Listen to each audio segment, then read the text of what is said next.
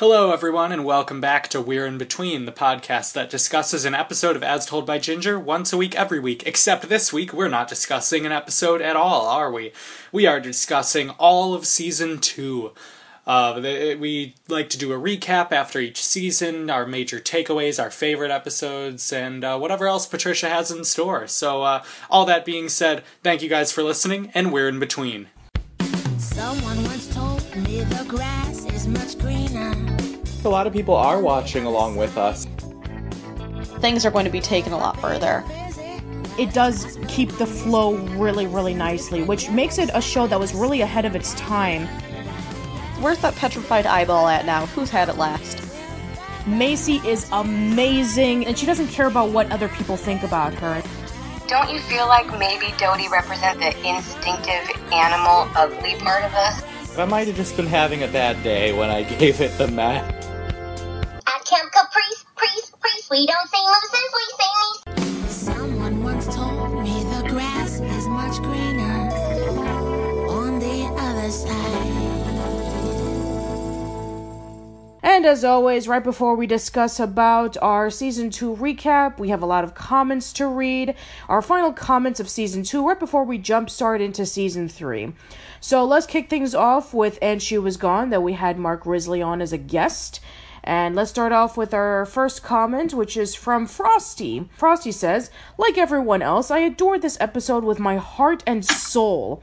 In high school, I auditioned for a play with the And She Was Gone poem, and not to toot my own horn, but the director told me she got chills for my audition. This episode is truly an amazing piece of art, and I'd like to point out how amazing Lois is to Ginger in this episode. Lois is always amazing, though it's nothing new. I just adore how involved with Ginger's art Lois's and how much she cares about her writing. It reminds me so much of my own mom, and it's ridiculously sweet. Lois is one of the best TV moms ever. Frosty, you nailed it as usual. Quality commenter. I do uh, just want to say this appears to be one of our most viewed of our We're in Between episodes, not counting the very beginning one. So that's pretty awesome. People still respect this episode a ton, and having Mark Risley on helped, I'm sure. Oh, absolutely. And speaking of how respected this episode is, we have a comment from Joshua Moore who says, what can I say about this episode? It's my favorite regular episode of the series. This poem scenes were some of the best moments and most beautifully animated scenes I've ever seen in a Klasky Csupo show. If I were to include an example on why As Told by Ginger is a deep and different show compared to many Nicktoons, the poem scenes would be enough to give proof to that. The Carl subplot is one of my favorite subplots too, as it formally introduces one of my favorite characters in the show, Noelle Sussman, and Emily herself did a great job voicing the character. Let's just say I need a funny character in the B plot to brighten me up because the next episode's B plot goes into a much more sadder direction. He's referring to No Hope for Courtney, which we'll discuss about in a few minutes. Much like the cast and crew, whenever I revisit the episodes, particularly the great ones, it makes me relive great memories again, and I thank Patricia for that. Overall, I take her grade for this episode uh, up a notch and give it an solid, ultra, turbo, colossal, mega yay! You know, that might even be one too many for me of of different ratings. That's when you know it's out of control. But if there's an episode you've got to give a super mega whatever yay to, it's this one. Yes. Uh, and we have a comment from Hey Abby P. And uh, this person says, This episode is one of my favorite ones. It's a huge yay for me. Being a former poet, I really connected with this episode very much. The poem gave me chills because it is something I connected with. Growing up, there were moments I wish I could have disappeared, but it wasn't until I was older that I understood this episode and it talked and, and how it talks in one way about uh. I didn't understand it back when I was a kid. As I grew older and watched the episodes, it made me it helped me a lot with my journey into seeking treatment with mental illness like therapy and medicine.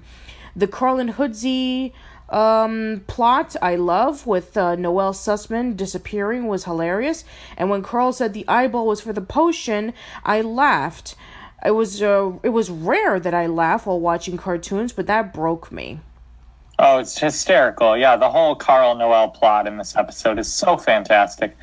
Um, yeah, this is a great comment all around. Oh, can I read one that's standing out to me right now? It's one, it's yeah. very short.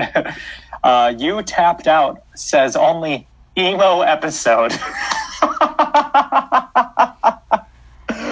oh, that cracks me up. I don't know why.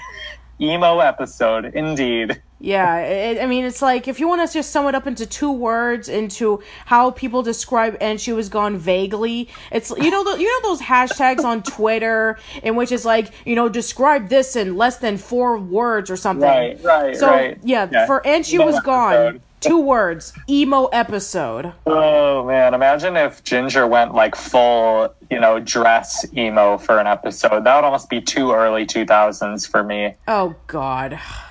Well, maybe we will get to that. I don't know. Maybe we'll see. Listening to like MCR. Oh. Pl- Playing Evanescence in the background. Wake me up Hang up. we both just did that at the same time. Holy crap. okay, well, let, let's. wake up. Okay. Oh man. Okay, let's let's move on. So here we go. Let's start things off with um our we're in be- okay. So let's start things off with our next episode, which was No Hope for Courtney, and we have a lot of comments uh, from a lot of people who claimed that Hope Rogers actually did appear in the background in other episodes before Ho- No Hope for Courtney. Apparently, she was in episodes such as Dare I Darren and Come Back Little Seal Girl, Kiss and Makeup, I Spy a Witch, Trouble in Gal Pal Land. I'll definitely have to rewatch the episodes to see if this is true. But my theor- but my statement about that her and Macie going to French class that is true because we never see Hope in French class. But yes, uh, that is true. Uh, so I do know that Hope does appear one more time in another episode after uh, No Hope for Courtney. So if you guys are saying this, then y- then you must be right, and I completely apologize. So I take it that in you know I'm gonna go with my theory of what I said in that episode that maybe they were trying to do the middle school equivalent of Noelle Sussman and trying to see if maybe they can do a background character and fully flesh her out, but yeah, just like I said before in that recap, I don't think it worked in that case. All right, so let's go over to um let's see what I got. Okay, let's go over to our next uh, so we'll go over to our comments. Uh, we have one from Heart Lover 1717 and she says, I had to watch this episode again because I couldn't remember why the trio didn't just add Hope to their group, only to remi- only to be reminded that Hope becoming Courtney 2.0 was all Ginger's idea. The girls didn't the girls even compiled and gave Hope a list of tips, things they observed Courtney doing and saying that they haven't employed themselves. I thought this was kind of funny, but not in a Schadenfreude kind of way, to see Courtney falling apart. Reminds me a little bit of Beyonce's Crazy in Love. That's an awesome comparison. Uh, let's see. She she's such a mess that someone even tosses her a coin. LOL. After Hope becomes Ginger's Frankenstein monster, the social justice impulse in her makes her want to fix it all. Well, the Gripling Mansion was certainly busy that evening. Great lines. Um, I'd rather be nice than popular. That's because you've never been popular. Oof, too real. Too real. Okay, we have another. Okay, so we have a comment from uh, Dylan, uh, Dim- uh, Dylan Camille, and she says, "I can remember just being in pure shock by the ending. It's rare. It's very rare for a kid show to take death so seriously. Definitely an episode that has always stuck with me. Even when I was a kid watching it for the first time, I remember wanting to watch it over again once it ended because I couldn't believe what actually happened." Yeah, it's oh man. You know, we kind of I think we talked I don't know what else to add than what we already said about it, but it was great to see listeners also being similarly moved by this one. Yes. And uh, we have one more comment. Uh, we have one from uh, Nasaya, and she says, This is my favorite Carl and Hoodsie plot. It's amazing and so sad. I love Carl's jazz scene. I wish I could find the clip of that scene so I can watch it over and over again. Um, it's one of the times I wish that Carl's and Hoodsie's plot was the main plot because that story is so much better than the Ginger plot. I know this is a lot to say, and I only barely started watching season three, but all I have to say is that after this, Carl and Hoodsie plots I don't know if there's any that'll be just as great as this one. When I review as told by was when I was reviewing as told by Ginger. I am definitely having this Carlin Hoodsie plot as one of the highlights of the show. I give this Carlin Hoodsie plot five stars and six musical notes. Five stars and six musical notes. Don't get me started, or I'm gonna start using that. Oh God, no! I'm sure Ashley will be completely going insane in every episode of FNN. It's like I give this episode five stars and six musical notes. Oh, see, she wouldn't even let me. She is far less patient than you are with my antics. All right. Let's go over to our next set of comments. Uh, our next episode is next question.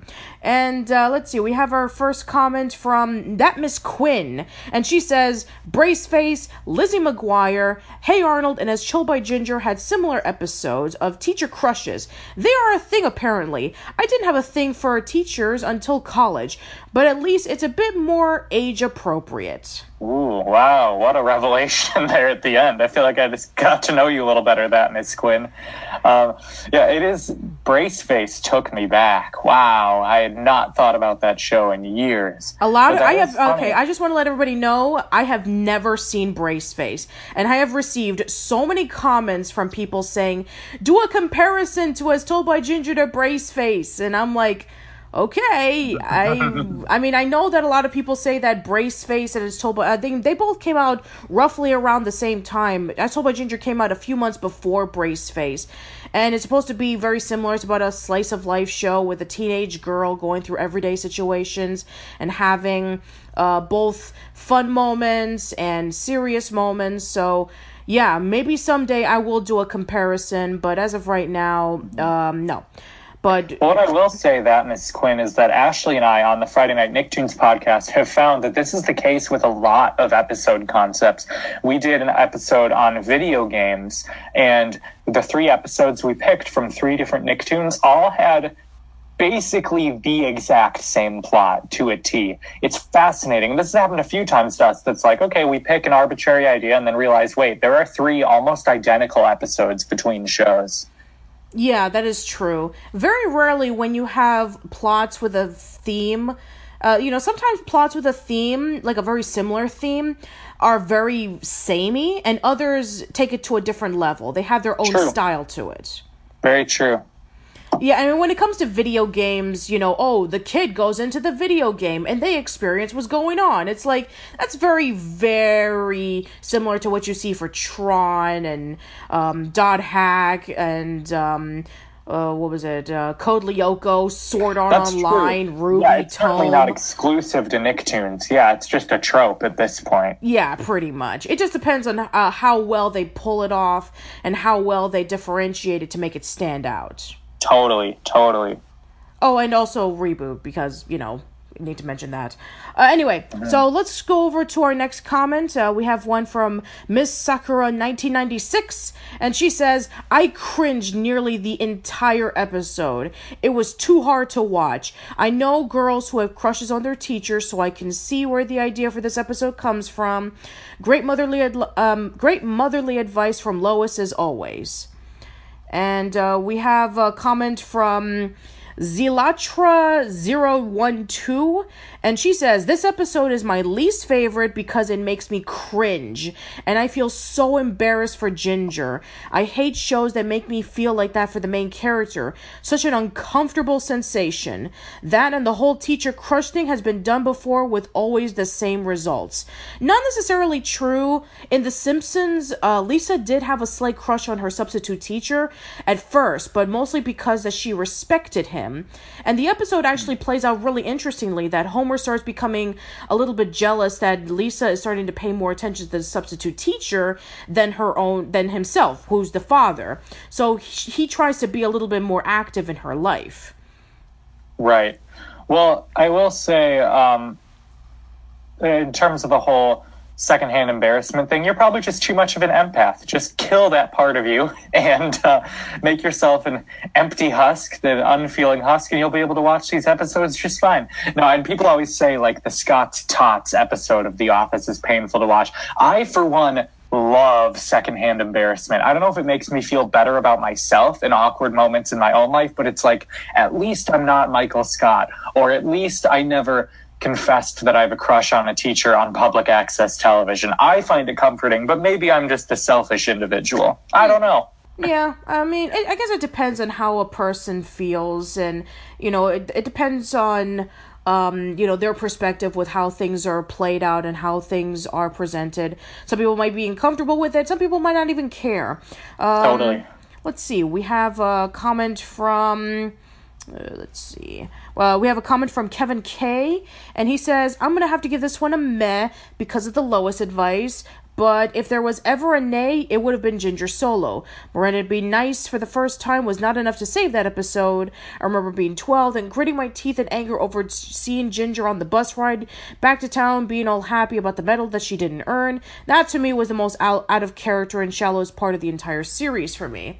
So, and there's some people who also felt it was nay, uh, who was who was meh as well. So I guess it depends on other people's perspective. Uh, let's see. Also, um, um, you know, another person who, who was cringing at every moment of it was Cour A or Cour A. I'm sorry if I'm pronouncing that incorrectly. Who said this episode is probably my least watch. I just can't handle Ginger's confession. The cringe is strong. Yeah, it's it did make me very uncomfortable. You know, I said that, you know, sometimes secondhand embarrassment is good, but that that one when it starts, you just you get that sinking feeling of like, oh, that was a bad idea. Yes. Not great. And uh, finally, last but not least, we always have our uh, comments from No Parking Barry. And uh, he says, Facepalm.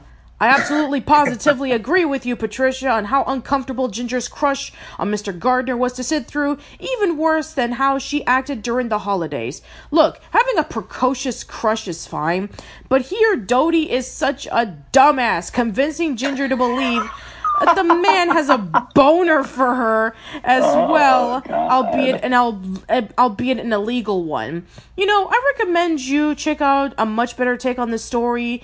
Uh, the episode "Teacher's Pet" from Braceface, uh, again with a brace face. There, at least it warns us of the consequences of a student-teacher relationship, and Sharon doesn't support the idea of Maria going out with the teacher Maria has the hots for. I wish Ginger and Dodie were that smart here. As for the Carlin Hoodsie plot, once again, it's much better than the main plot, but given how it was forgettable, that's not saying much. The scene where Brandon and Mr. Licorice were showing off their fashion, as well as the part where Brandon and Carl were singing, were amongst the best parts. So, in short, I give it a big fat nay. Is um is what next question deserves.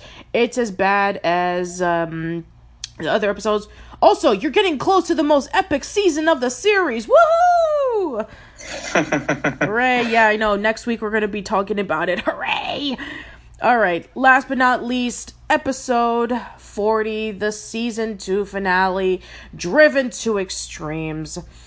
Let's talk let's let's okay, so we have our first comment uh from Magical Peach Internet who says isn't it weird that the substitute is making more work for herself by making the kids write long essays on topics she's not teaching them about? Were they supposed to be graded? And was she was supposed to grade them or to be left for Ms. Zorsky to grade upon her return? I think that's so weird that the sub would dish out these weird demands for three weeks and neglect the kids' education and well being like that. It seems like she wants to lord her position over the students to make herself feel good while not caring about their reputation. Uh, while not caring about reputation. You think she would be more reluctant to having her house TP'd in eggs since it happens every time she teaches. But she deserves to be fired, and the class deserves a better substitute teacher. This episode needed more Lois or Principal Milty to act as an adult voice of reason for the kids and as a translation barrier for the sub. The only reason they aren't using this episode is to make the kids feel like they have to take matter into their own hands. Hmm. Well, clearly, this episode prompted a lot of discussion. Uh, I still, I'm going to be honest, I still don't, I don't know. I guess I'll leave it all in the episode. We've already discussed it, but uh, it was great to hear all of your different and very varying opinions. Yes, absolutely. And uh, let's see, we have a comment from Cameron Biggs uh, who says, Wow, what a way to end season two. First off, Billy West? I wouldn't have guessed it, but yeah, this substitute has got some problems. As far as I remember, I don't think I've ever had a sub like her in school. The ending was horrible. Ginger gets sent to detention for speaking up against a horrible teacher who should have been retired. The lesson don't answer back or question authority figures. It could have been much worse. They could have had Miss Trunchbull from Matilda as their sub, throwing kids over fences, force feeding them, or throwing them inside the chokey. yeah, I would have much preferred that. okay, and uh, let's see. We have a comment from.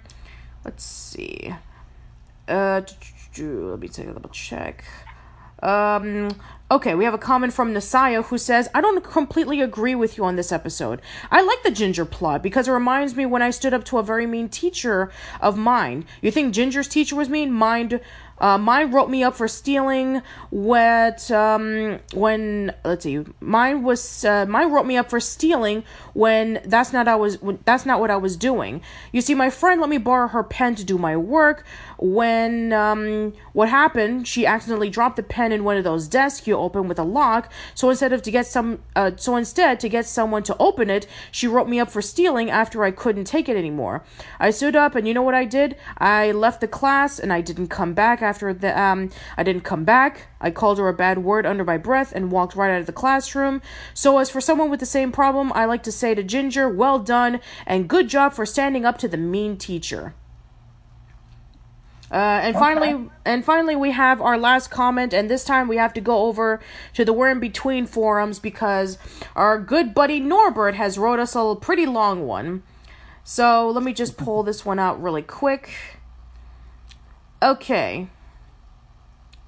Um, okay, so nor okay, so we have two more comments. Uh, one that we have uh, from okay, so we're going into the we're in between forms. We have two more comments. One is from our um longtime listener Norbert, and he says, um, let's see. Um, uh, let's see. I haven't seen this episode in a while, and I won't again till somebody uploads it on YouTube without some filter over it, or zooming in too much, or pitching up the no, uh, the voices where they're almost unrecognizable. So let me explain. Um, I recall liking it. Let me explain. Firstly, yeah, Miss Grimley is a terrible substitute. She's overly strict, and I wouldn't want to have her as my teacher, but I actually found her over the top strict rules to be entertaining. It's kind of like how I find Joanne from Lunatic Lake to be hilarious. She's so in- she's so insane and over the top that it's funny. Same thing here. I don't know of any teachers who's ever been that strict as Mrs. Grimley, but I'm hoping that they do not exist. And according to what you said, Casey, they do. Right. Yeah, that's the thing, and why I kind of push back on over the top criticism of this character is because even if you don't like it, there are people who exist like this. Now, maybe they don't need to be in a show. That's an argument, but certainly not an unrealistic character by any stretch. Sure. As for the ending, I don't think it was supposed to come off as always do what your teacher says no matter how strict they are or else you'll get in trouble. I mean, it made sense for Miss Grimley to give her detention given her character, and I bet Ms. Zorsky would have probably sided with the students after hearing what happened with Miss Grimley afterwards. I like to think that maybe she was replaced with a new substitute because Principal Milty walked in and decided she was too strict. That would have been satisfying, wouldn't it? Not much to say about the Carlin Hoodsie plot. It was a little dull, but nice to see Mr. Licorice again. I may need to rewatch this episode again to get a second opinion, but from the last time I saw this episode, I gave it a yay. I'm aware that it's an unpopular opinion, but we have all but we all have unpopular opinions, and that's uh, one of mine. Okay, and um, we have a response of that comment, and it's from HeartLover1717. First of all, the three boys completely missed an important clue Mr. Licorice gave after stopping the Can Can dance. He grabbed a nearby CD, which Hoodsie reads the title, Groove into the Woodwinds. Instead of thinking that, Carl went all bad to the bone. I don't blame Mr. Licorice for driving off and then later jumping on the bike in an attempt to break it. Um, Mrs. Okay, moving on. Mrs. Grimley is a tyrant. Did you notice how the classroom seat assigned changed on the second day?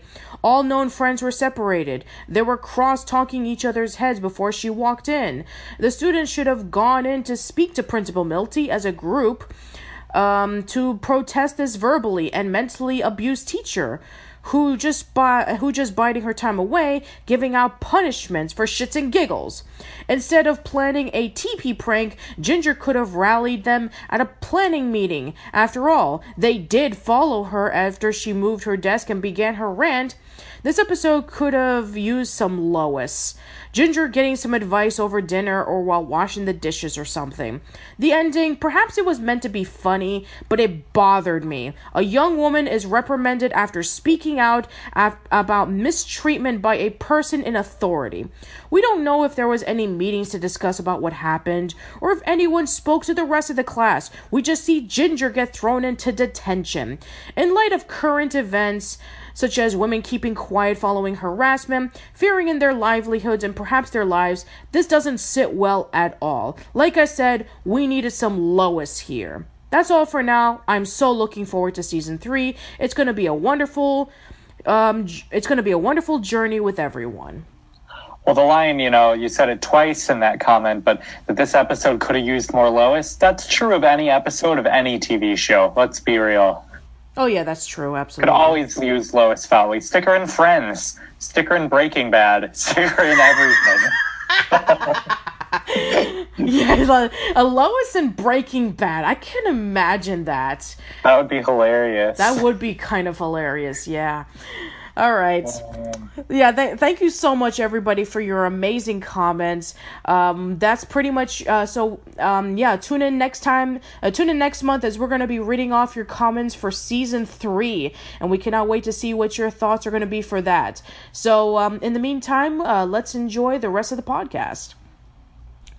All right, now that we've completed season two, let's take a look back and uh, let's compare it to season one. So, uh, I've actually written down a few things that I think are different from season one.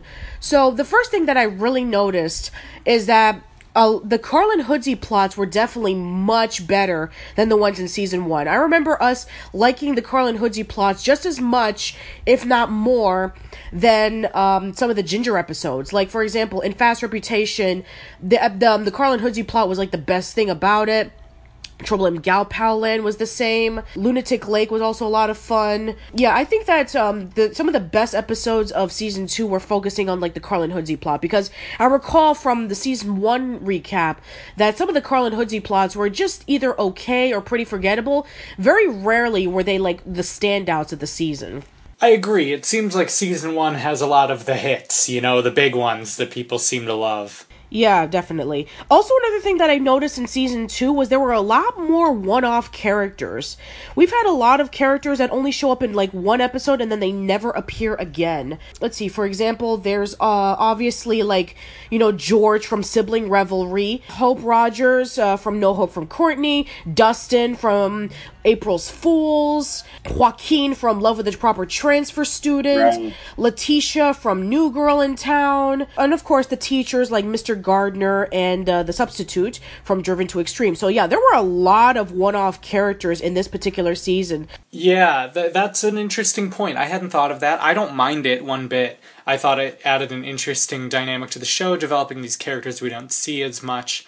Um, yeah, I en- I did enjoy the season. It had a much stronger middle than beginning and end, in my opinion. No, I I think that in my opinion, it starts off really strong with Never Can Say Goodbye when Darren gets his headgear removed, and then it starts building up. Like Gym Class Confidential is another great one. Um, you know, Fast Reputation with Carl's and Hoodsie's plot was great. Nurses Strike was fantastic. Uh, and Hoodsie's plot with Trouble, Trouble in Gal Pal Land, losing Nana Bishop. Yeah, I would say that it did have like a strong beginning, and then like every, and then you know, kind of like consistently like toward the middle, it was strong. But I say like almost towards the ending, it was just so weak. I don't know why. I mean, it felt like they were on a strong start, and then like when they were reaching towards the end, it kind of petered out. It started becoming a lot more cliche, and the the the, the stories were becoming a lot more stock. Yes, I think you're right. I think they fell into a routine, and I'm hoping that in season three they play around with that routine. I think the fact that they have many TV movies means that they will at least break away from that, but we'll see. Yes. So, yeah, in season two, there were no TV movies for As Told by Ginger. But they will make up for it because in season three, there are three TV movies. And they're basically spread out from beginning, middle, and end. That'll be definitely a lot more interesting to go over. I say that in my opinion, like with season one, it does start off with Ginger, Dodie, and Macie in the seventh grade. And we do get, you know, the introductions of the characters. I say that with season two, you definitely see the characters progress a lot more. They start growing up. And um, the fact that Ginger is now developing crushes, like when she was in the first season, she had a crush on Ian, and then throughout the beginning of season two, she had it with Sasha. So she's starting to learn about crushes. Macie becomes a lot more confident with episodes such as Family Therapy, and um, Carl and Hoodsie's plot become a little bit more dynamic in the ser- in, in season two. So yeah, I'm really interested to find out what happens for them. And, you know, um, not want to give anything too much, Casey, but you notice that I said that in season one, they were in the seventh grade. In season two, they were in the eighth grade. So maybe something will happen in season three. I'm not going to say anything. That will be very interesting if that timeline continues to progress. So, uh, yeah, I'm interested in just seeing these characters grow up a little more. It's like I feel like we're in the in between of We're in Between with this middle season. It's like the epitome of being in between.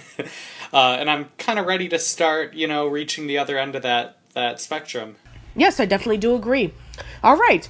Now that we have that covered, I think it's about time we go over our top five episodes of season two. So, we're going to be discussing about the episodes that really stuck out to us for this particular season. So, Casey, uh, why don't you go first this time? All right, my number five is Gym Class Confidential. Uh, was it the first episode of the season? No, that was the second. The first one was um, uh, Never Can Say Goodbye, so it was the second, and that was the one where we had um, Eric Casimiro as a guest. Yes, and unfortunately, I wasn't on it.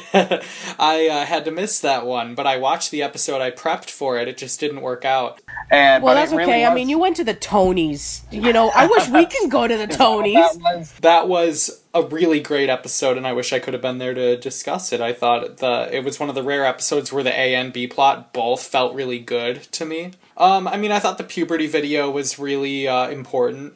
The uh, it really went there. It's talking about like periods a little bit. It's talking about all this stuff that like you know it talks about body issues with Hoodsie, and I just found it to be a really awesome episode in terms of going there. My number four is the nurses' strike. Uh, we've talked about this one a lot, but it's an excellent episode that showcases Lois as a character. Got some great quotes that we've you know used on FNN and on We're in Between. It talks a lot about class struggle. It talks a lot about be- being proud of who you are no matter what you do and not being ashamed by any sort of hard work, no matter what kind of work it is. And has an interesting Ginger Courtney dynamic that ca- that I always find compelling. My number three is Lunatic Lake, uh, the Emmy nominated episode. The episode is really well done. It's it's so different than most other episodes of As Told by Ginger. We get a, a key look into the Bishop family, which I find very entertaining always. It, it deserved its Emmy nomination, and I really enjoyed it. My number two is Losing Nana Bishop. We discussed it on the Friday Night Nicktoons podcast. I loved discussing it here. It deals with death and grief in really interesting and profound ways. Seeing Hoodsie grapple with the fact that he doesn't necessarily, you know, feel as affected as he thinks he should about the death of his grandmother, uh, as well as seeing the rest of the family's reaction was uh, it sort of paints a a full picture of grief in this one family. And then my number one episode from the season was And She Was Gone. Uh, it really gets into the stigma of mental health a bit. It talks about depression. It's, uh, you know, Ginger kind of parsing through her own feelings, even though she didn't think that she intended her poem to be read that way initially.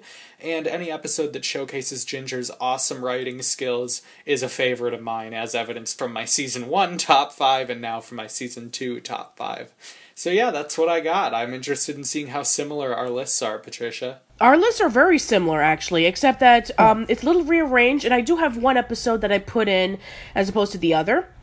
So here we go. Uh, my number five is also Gym Class Confidential. We discussed about this episode with uh, Eric Casimiro, who wrote it. Um, yes, it's a very, very strong episode that focuses on a subject that is very uncomfortable. It focuses on the change in a girl's body becoming a woman. And the fact that Macie was afraid of talking about it and watching the movie because she felt like it was a step in um you know the step towards adulthood that she clearly wasn't ready for and I love the fact that Ginger is really supportive and wants her to catch up with the gr- other girls and doesn't want her to be left behind. And of course, you know Hoodsie's plot with him not wanting to take a shower, very relatable because there's a lot of people who don't feel comfortable about their bodies.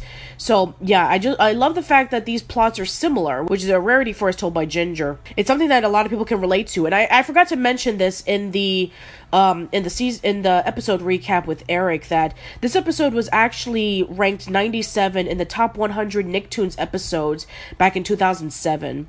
Uh, if you're wondering, if you're wondering uh, if, if there are any other episodes, yes, number 95 was stealing first. So if that's what you're wondering, anyway. Uh, my number four on the list is Family Therapy, and we discussed about this episode with Paul and Jackie Greenberg. And it's a really strong Macie centric episode. It's my second favorite Macie centric episode, the first one being Comeback Little Seal Girl. It feels like it's a continuation of that episode in which we do get to see Macie standing up against her parents when they completely forget about her birthday. And, you know, the fact that, they, that her parents are treating her for like a four year old because they're so out of touch with their daughter. And Macie becoming an assertive character, which we've never seen before, and it felt like a growth and progression. And the, and at the same time, Carl being scared, which is something that we've never seen before. We always see Carl being the confident, tough kid, but when we see him at his most vulnerable, it makes us relate to the character a whole lot more. And the fact that they pull in together when they go over to the petting zoo and when Carl catches the naked mole rat, it flows really nicely. And, you know, Macie becomes a, a stronger character, really makes up for it. Um, okay, so number three is Losing Nana Bishop. Uh, definitely one of the best episodes of the series. Um, great episode focusing on the Bishop family when uh, Nana Bishop passes away. Hoodsie feeling really, really uncomfortable about um, talking about his grandmother in front of um, everybody in the funeral because he never felt the same connection with her. And Ginger wanting to learn more about her grandmother because she barely remembered her very relatable. And as i mentioned before in my story about how my cousin passed away um, it, it really resonates to me a lot more than ever. Uh, number two is the nurses strike. I love this episode because obviously lois is my favorite character. And the fact that her and ginger have such a wonderful relationship and them cleaning houses and just um, bonding with one another. It just makes this episode so good. Carl and Hoodsie's plot was also pretty decent too, with them training the Duchess, but seriously, Ginger and Lois were the highlights of that episode. And finally, number one is And She Was Gone. If Hello Stranger is not the best episode of As Told by Ginger, for some people, then And She Was Gone is. It is a masterpiece of an episode. One of the best episodes in any cartoon you will ever see. Dark, atmospheric, moody, depressing, beautiful animation. Really tackles in a realistic subject about, you know, um, the fine line of fiction, fictional writing and what a person is really going through when it comes to suicidal depression.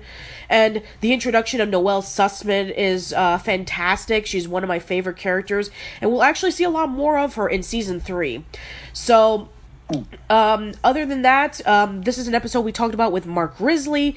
Got some really cool behind the scenes stories. So, yes, love this episode. Cannot recommend it enough for anybody uh, willing to check out As Told by Ginger. Which, um, by the time that this episode comes out, a few weeks ago, on the NickSplat YouTube channel, they actually posted up, um, you know, two parts of the And She Was Gone poem, which is awesome. So, if you're interested in just looking at the clips, then please go check it out. All right, now that we're done with our top five, now it's time for us to do our predictions. Uh, what is your predictions for the third and final season? All right, I'm sticking to. I'm going to reiterate one from season one. I think Ginger and Darren are endgame. I think you know him always climbing up in the windowsill. The whole boy next door thing has been setting that up for a while, and um, I expect that to be the end game. We'll see though. You know, with Ginger, she's certainly had a, a few potential love interests, so it could be interesting. Um, I'm really what I'm most interested to see what will happen in terms of I have no idea is what happens with Courtney and Miranda. Like, it just feels like their friendship is built on such pettiness that it really might not last. I'm not sure. So, those are my two big takeaways right now. Yes. From your predictions from season one, you were talking about how Ginger and Darren may become a thing. As of for season two, it didn't happen. Carl and Hoodsie going Right. into more pranks and stuff like that. That has happened a few times over the season. So um, now let me just give you what my thoughts are for season three without giving any spoilers. Uh, season three will kick it off with a TV movie, definitely putting in the friendship on the line. Another episode that would really put the friendship on the line, but we'll definitely get into that. And trust me, everybody has been excited for our thoughts on it because, oh boy. All right, we'll we'll get there. And I even briefly hinted at about, you know, every season that the girls will be changing grades. There will be an episode in which that will be really focused on that. We do get to see a little bit more on Lois and Dr. Dave, and you know, there's going to be a lot of changes happening. Now, a lot of people were excited when we did our season one recap, talking briefly about season two, because for a lot of people, season two is their favorite season. And um, for season three, in my personal opinion, it's a mixed bag. Some of the best episodes of the series are in season three, but so are some of the worst. And for a lot of people, they're not nostalgically connected to it because, well, we'll talk about a little bit later on through um in in the podcast about how Nickelodeon pretty much screwed them over. I can't really say too much after that because trust me, we have a lot of cool stuff planned for season three, a lot of amazing guests to come. So please stay tuned for that.